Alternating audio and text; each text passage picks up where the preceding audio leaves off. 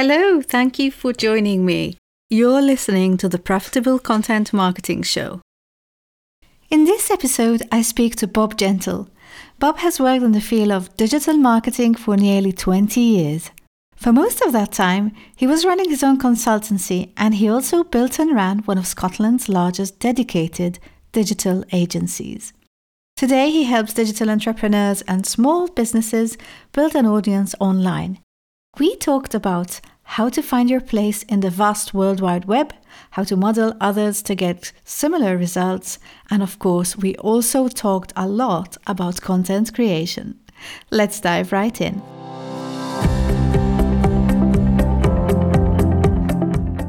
Hi, Bob. Thank you very much for joining us. Thank you for having me. I'm really looking forward to this, Stephanie. Excellent. So, Bob, um, as a digital marketer and consultant, um, there are many people in our audience that are on the coaching and consultancy journey. Um, would you like to tell us how, how your personal journey actually started and where you are today? Yeah, I think the word journey for me is very apt because I've had my eye on where I am right now for a very, very long time but there always seemed to be something that got in the way of me really moving towards it in a much more conscious way. Um, if if you or I had met five years ago, you would have met somebody that was running, which in my city would have been one of the biggest uh, web agencies. We were predominantly focused on building websites, and I didn't really enjoy it. It was just what I got into because I remember when I first got into business, which was in the very early 2000s. I think it was 2003, 2004, something like that. And I loved the internet. I was very early to the internet, and I thought, you know what? I think I've, i might have found my place um, because I was a very early digital native. My my dad is in his 70s. He spent his life as a computer programmer. We oh. always had computers in the house, and I grew up with them very, very early. So when the internet came along, it's like it was made for me. It was great. And I knew I could serve business owners with this and had the very clear vision of a business, which I'd never had before. I'd never seen myself as a business owner. But when the internet came along, I knew what I wanted to do. But back then, if you'd said to somebody, I want to grow my business online, a website was pretty much all you had. So I got mm-hmm. into the website business. And that grew and grew and grew. But it also, as it grew, it became a deeper and deeper and deeper rut. Um, everybody in my city knew me as the web guy. So we were very, very busy. But because my team grew, I had to sell maybe 15, 20,000 pounds worth of website every single month. And that was all on me. I had to go and find that business. Now, alongside this, people were regularly saying, Bob, I've got the website, but what are the other things I should be doing? And as time moved on, lots of other options became available for people. There was social media, there was search, there was personal branding, there's email marketing, there's a dozen, two dozen, three dozen different things that every business owner should be looking at alongside their website. But I didn't have the time to really provide that as a service. Um, and I, it got to the point where I decided, okay, I'm going to grow that side of the business and it blossomed. It did really, really well, but the website side of things was still holding it back like a millstone. Plus, it wasn't very profitable. Um, so I decided, probably about three years ago now, that we were going to stop websites. But what that suddenly meant was I had a whole lot more time because websites were taking 80% of my time and making 20% of the profit. Oh, wow. So when I decided to stop doing the websites, suddenly I could do two key things. I had, com- you'll know this yourself, Stephanie, but website design is very competitive and it's really hard to stand out in that space.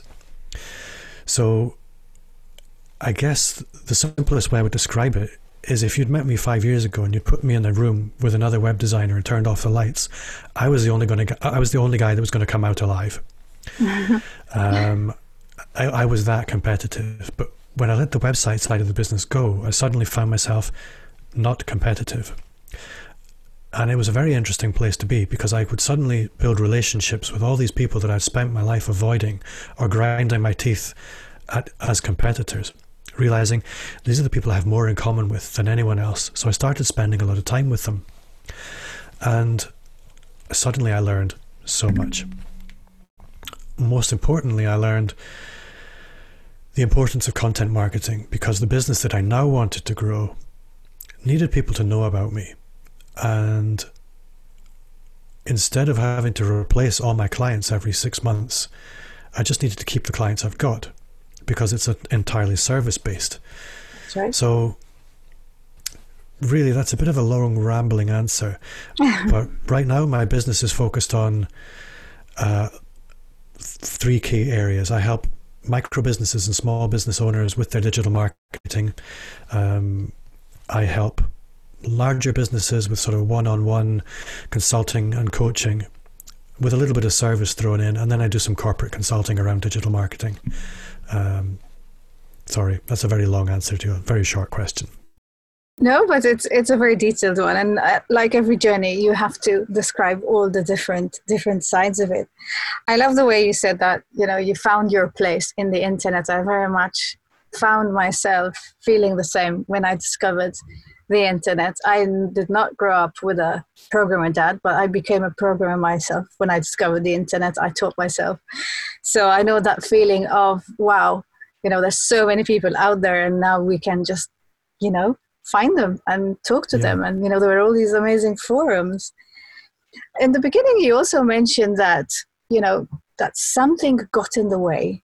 So, you know, something got in the way of you maybe being where you want to be, where you are today is where you wanted to be. Um, but something was getting in your way. What was it that was getting in your way? That's actually really interesting. And for me, the more light I shine on that, the more I the, the better I do. So I would say I'm a very, very shy person, actually. I'm an introvert, but I'm a very shy introvert. So I find being visible quite personally challenging. Um, so when I had a large team, I was very, very self conscious about what they would think of if I was doing YouTube video or building an expert brand that there was a huge amount of imposter syndrome because, oh. um, yeah, I just felt judged by everybody all the time, and that really prevented an awful lot of the actions that I knew were the precursors to success of any kind. If you're trying to break out of a, a local catchment area, if you like.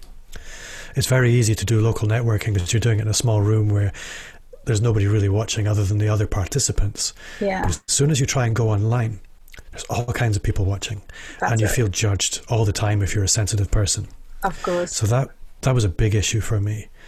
Um, alongside that, content creation in and of itself is a lot of work. It takes a lot of time. So you need to know there's going to be a payoff at the end of it. Um, and spending more time with people that had done it were doing it, I realized, you know what, they're not amazing, incredible people. They're just taking the action that's required to see success. So you model that, you see success. It's really quite simple. Um, so that's the simple answer. There were lots of, most of it was in my head, almost all of it, to be honest.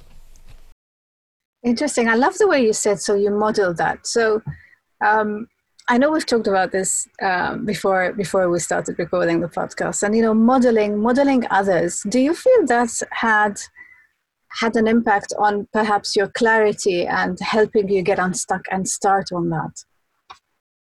Absolutely. I think there's two main things have really helped me. Um, the first one is looking at other people who are seeing success and then reverse engineering to the extent that you can reverse engineer from what you can see somebody else's actions. That's really, really helpful. Um, any anybody that's talking about peak performance will tell you about there's Todd Herman talks about alter ego. Yes. Um, Tony Robbins talks about modeling all the time.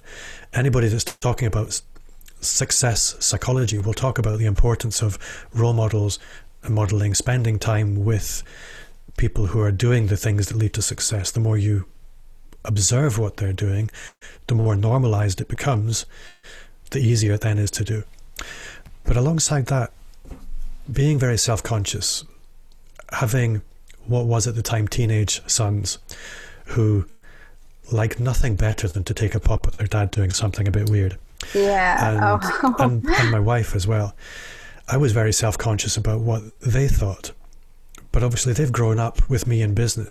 They not they they're, they're quite accustomed to me doing quite unusual things. So I started speaking to them about it, saying, "Look, these are the things that if you need to do, if you need to see success online, you need to do. What do you think about that? How would you feel if I was doing that online?" And they said, "Yeah, we would love it. Um, in fact, we'd help you." So my son oh, now edits my YouTube videos and my podcast, and my wife is helping with the social media. That's had a tremendous impact on my confidence. Um, so having the family fully on board has made a huge difference.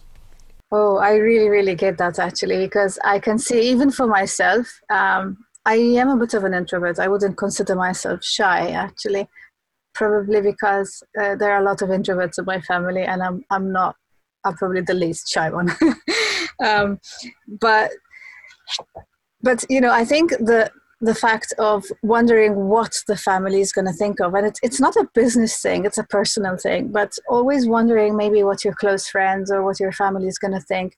It, it kind of takes you to a place which is the opposite of support. It's almost you know putting an extra weight on you. And it's it's really nice that your families come out of that.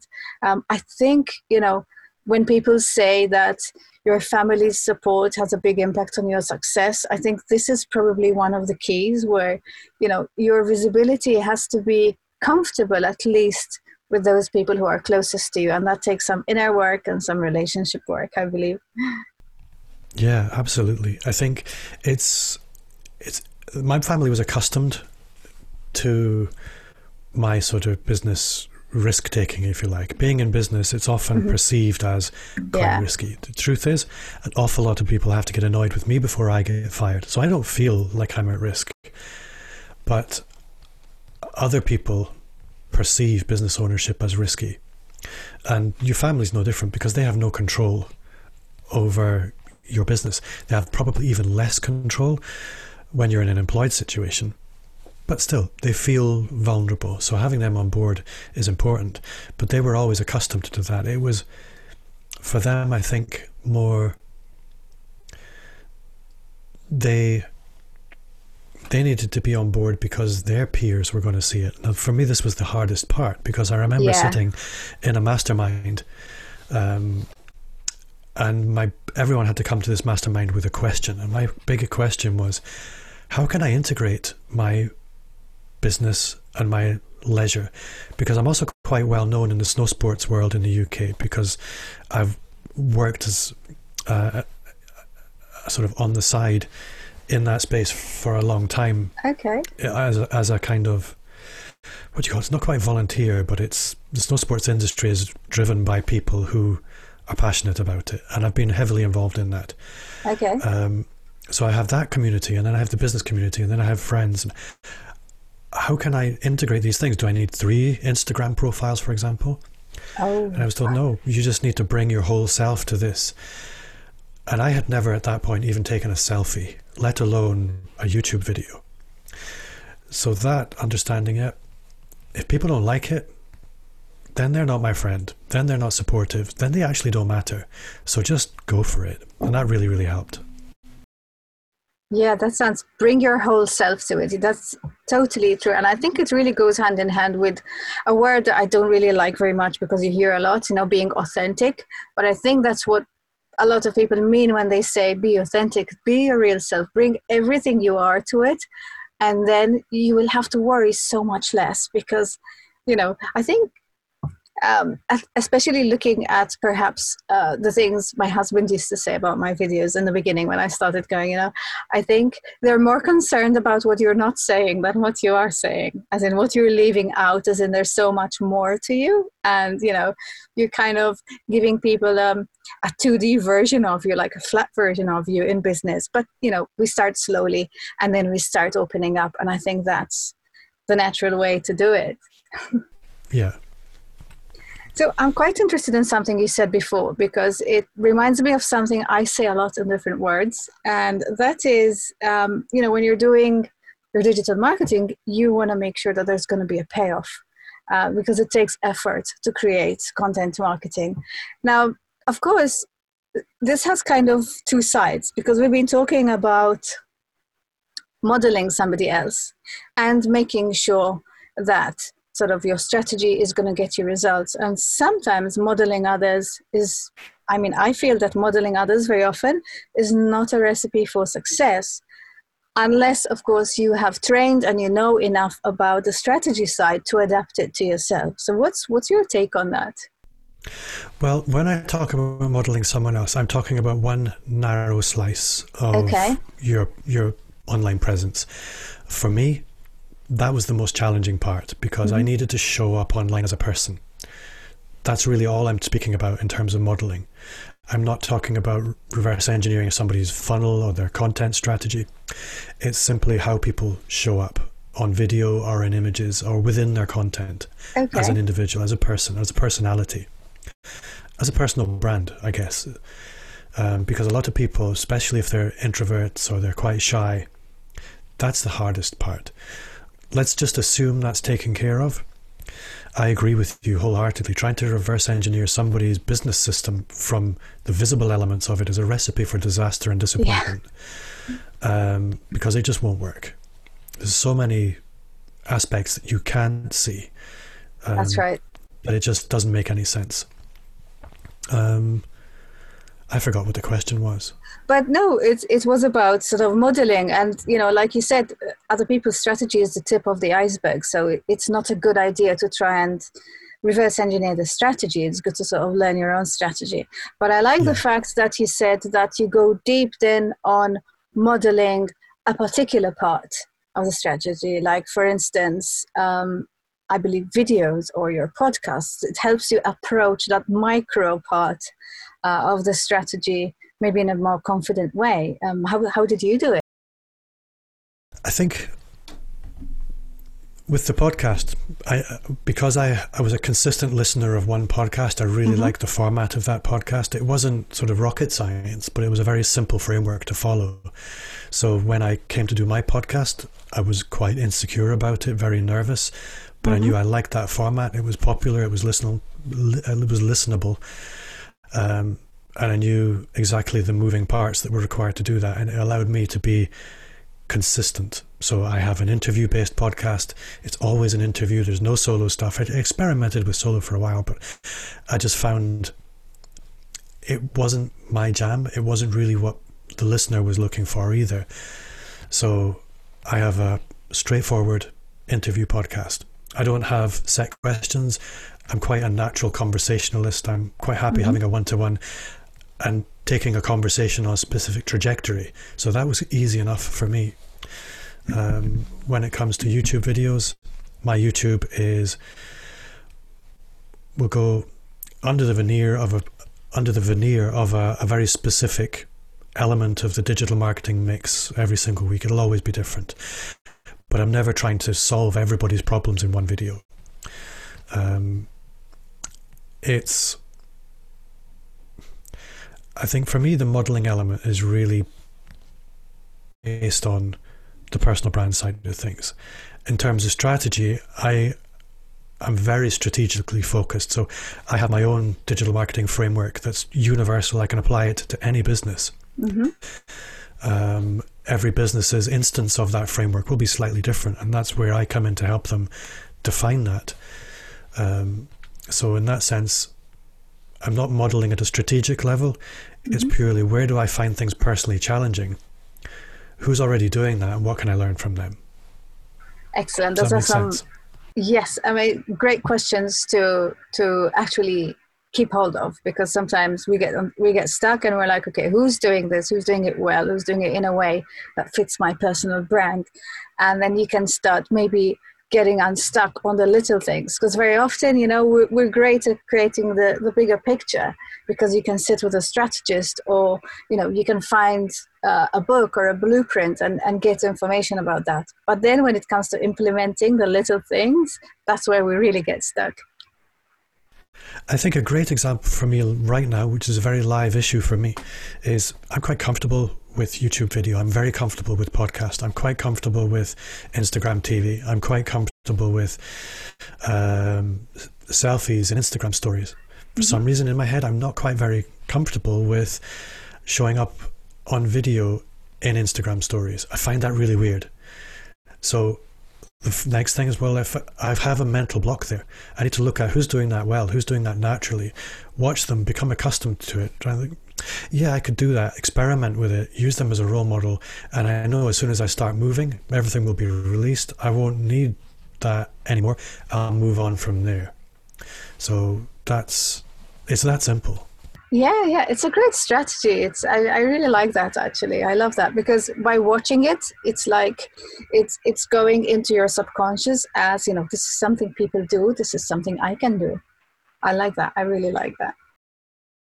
What's really really interesting for me as well is this probably has been the biggest thing for me in the last five years, if I'm honest, is working mm-hmm. with my membership and but also my more importantly the group coaching people that I work with they hold up such a mirror to me.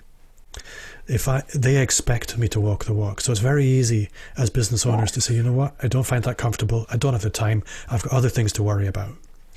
But when you have a group of 20 people all pointing the finger saying, You're telling us to do this, we expect you to do it. That's a really interesting experience. And that's probably pushed me forward more than anything mm-hmm. in the last five years. Absolutely. I, com- I completely relate to that. You know, I, sometimes you know i create a lot more content than i probably need to do to fill my pipeline um, but i do that because i have to do what i ask other people to do you know and i have to do the full range whereas my clients can just pick the one yeah. core thing they want but we as digital marketers, as content marketers, we have to do everything because that's how we relate to every every kind of client that comes along. We are doing it yeah. now, so we know what they're living through. I think everybody there, there's a. I don't want to use the word hierarchy, but you're a role model for a lot of people, Stephanie. I am aware I oh, am a role so model sweet. for a lot of people, but I also have role models, and you have mm-hmm. role models, and yes, of course, everybody's a role model for someone. It's That's important right. to acknowledge that. Um, but everybody's also learning, and it's very important yeah. not to take that for granted. That's me and that's you. As soon as you think you've got it nailed, that's the point at which arrogance creeps in, and you will stop growing. Absolutely, and it's it's it's you have to keep growing because especially in the industry we're in, you know, anything digital is if you don't mo- keep moving forward, it's going to leave you behind because that's yeah. that's unfortunately how it works. Um, Right. So I have one final question for you, which is a question that I ask uh, all our all our guests, uh, and that is, of course, content related because this is the profitable content show, and basically we would like to know which is the one piece of content that you've created um, that has left an impact or got the most engagement. You know, something that stood out for you. I think I have two answers to that question. So there's the sensible answer, and then there's the funny answer. okay. Um, the sensible answer is there's an article on my website. Oh, actually, I have a better answer. I wrote a post on LinkedIn um, about three years ago now, and its title was "All My Competitors Are Assholes." Oh my and gosh! it was a really interesting. It was a reflection on um, the conversation we had earlier about being very, very, very competitive and coming out of that and suddenly looking around and realizing these are the people I probably have most in common with. Um, and I enjoy spending time with more than anyone else. But I'd spent 20 years avoiding them. Um, oh, And that, that LinkedIn post just went crazy all over the world. I had people that I'd never heard of commenting on this post. It just went nuts. And what it told me was people are really looking for. We, we spoke about the word authenticity before. Yeah. Which I don't like because it, it suggests nobody wants to hear people whining about their problems. That's just bad social etiquette. That's not authenticity. Yeah. Mm, I see what you mean. But people do want to hear about real, honest experiences that have a little bit of emotional impact. They want, but but you have to be respectful of people's sensibilities, which is why I don't like the more whiny side of authenticity. Okay. So the other the, uh-huh. the other thing that was a real surprise for me, and it's often these things will come as a surprise. You can't plan when something goes viral. Was there was a, anyone in the UK will remember there was a big shortage of chicken in the UK, and the KFCs couldn't buy chicken anywhere, and people were calling the police because they couldn't buy chicken at KFC, and there was a a tweet from the London Metropolitan Police saying, "Would people please stop calling us about not being able to buy chicken at KFC? It's not our problem." and I spotted this as soon as they posted it and replied with a tweet saying, "If we were talking about donuts, it would be a very different story." this is two years ago, and that tweet is still getting likes and shares. Oh it's my! Crazy. Okay. It went insane. Yeah, very often you can't control the ones that go go viral because it's you know like it's it's humor it's it's not even business related i think i find that even you know the the very famous marketers who are maybe instagram experts or or you know you get tiktok experts you know what goes viral is very often not the business stuff it's stuff where they really like you said before brought their full selves and their real selves to, to the picture because they were not thinking about marketing. So there you go. Wow. I, th- I, think it, it comes down to you need to be creating content. That's it. If you're not creating content, you're not going to get lucky. Uh, it's like anything else. If you show up consistently, you have a very good chance that you might walk into the path of luck. If you don't show up, you're never going to get that opportunity. Excellent. Wow. Thank you so much for being with us, Bob, today. Um, I'm sure that our audience have got to know you a little bit better now, and they're wondering where can we find Bob, and does he have something for us? So, where can we find you? Well, you can find me on all the social medias. Just search at Bob Gentle. If you like podcasts, and if you're listening to this, you probably do. So the sad thing is, you can only listen to Stephanie's podcast once a week. So that That's leaves it. six other days available for me. Um, so if you like podcasts, mine is called the Digital Marketing Entrepreneur Show, where I interview some of the most amazing online business owners on the planet, and they tell me what makes their business work. And Stephanie's been on there uh, twice, perhaps. yes, I have been twice. Absolutely. Um, and yes, if people want to be blunt, get on my mailing list, I'm very nice with my list. I have a giveaway. If anybody's on, in business, this is quite a useful thing. It's literally a brain dump of traffic and conversion prompts. It's essentially a mind map. So, one side of the mind map is about 30 different things you can do to drive traffic. And then on the other side, about 30 different things you can do to try and boost your conversion rate. Um, and you can have that for free. I will give you the link, Stephanie. And if people want that, they just need to scroll down to the show notes and it'll be there for them. Absolutely, yes. We'll make sure that that goes in the show notes uh, so that everyone can find the link. And to read the show notes, you can go to stephaniefiteni.com slash podcast and you will find the more recent. Uh, you can also search uh, for Bob Gentle and you will be able to find this episode and click the link. So thank you so much for being with us, Bob. And well, I look forward to perhaps um, um, talking again uh, next time because you know this is seems to be becoming a, a regular thing. I really really love the value you gave us, and thank you so much for joining us. No, thank you. I had great fun, Stephanie.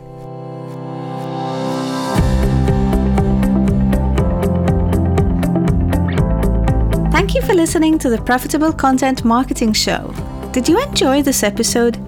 If you did, please share it with friends and colleagues and anyone you think is going to find this useful. If you'd like to give me some feedback or a question, leave a review on iTunes or a comment on the YouTube channel. Don't forget to subscribe on your favorite podcast app or YouTube. Whatever you do, make sure you don't miss the next episode because we have more juicy content coming your way. See you in the next episode.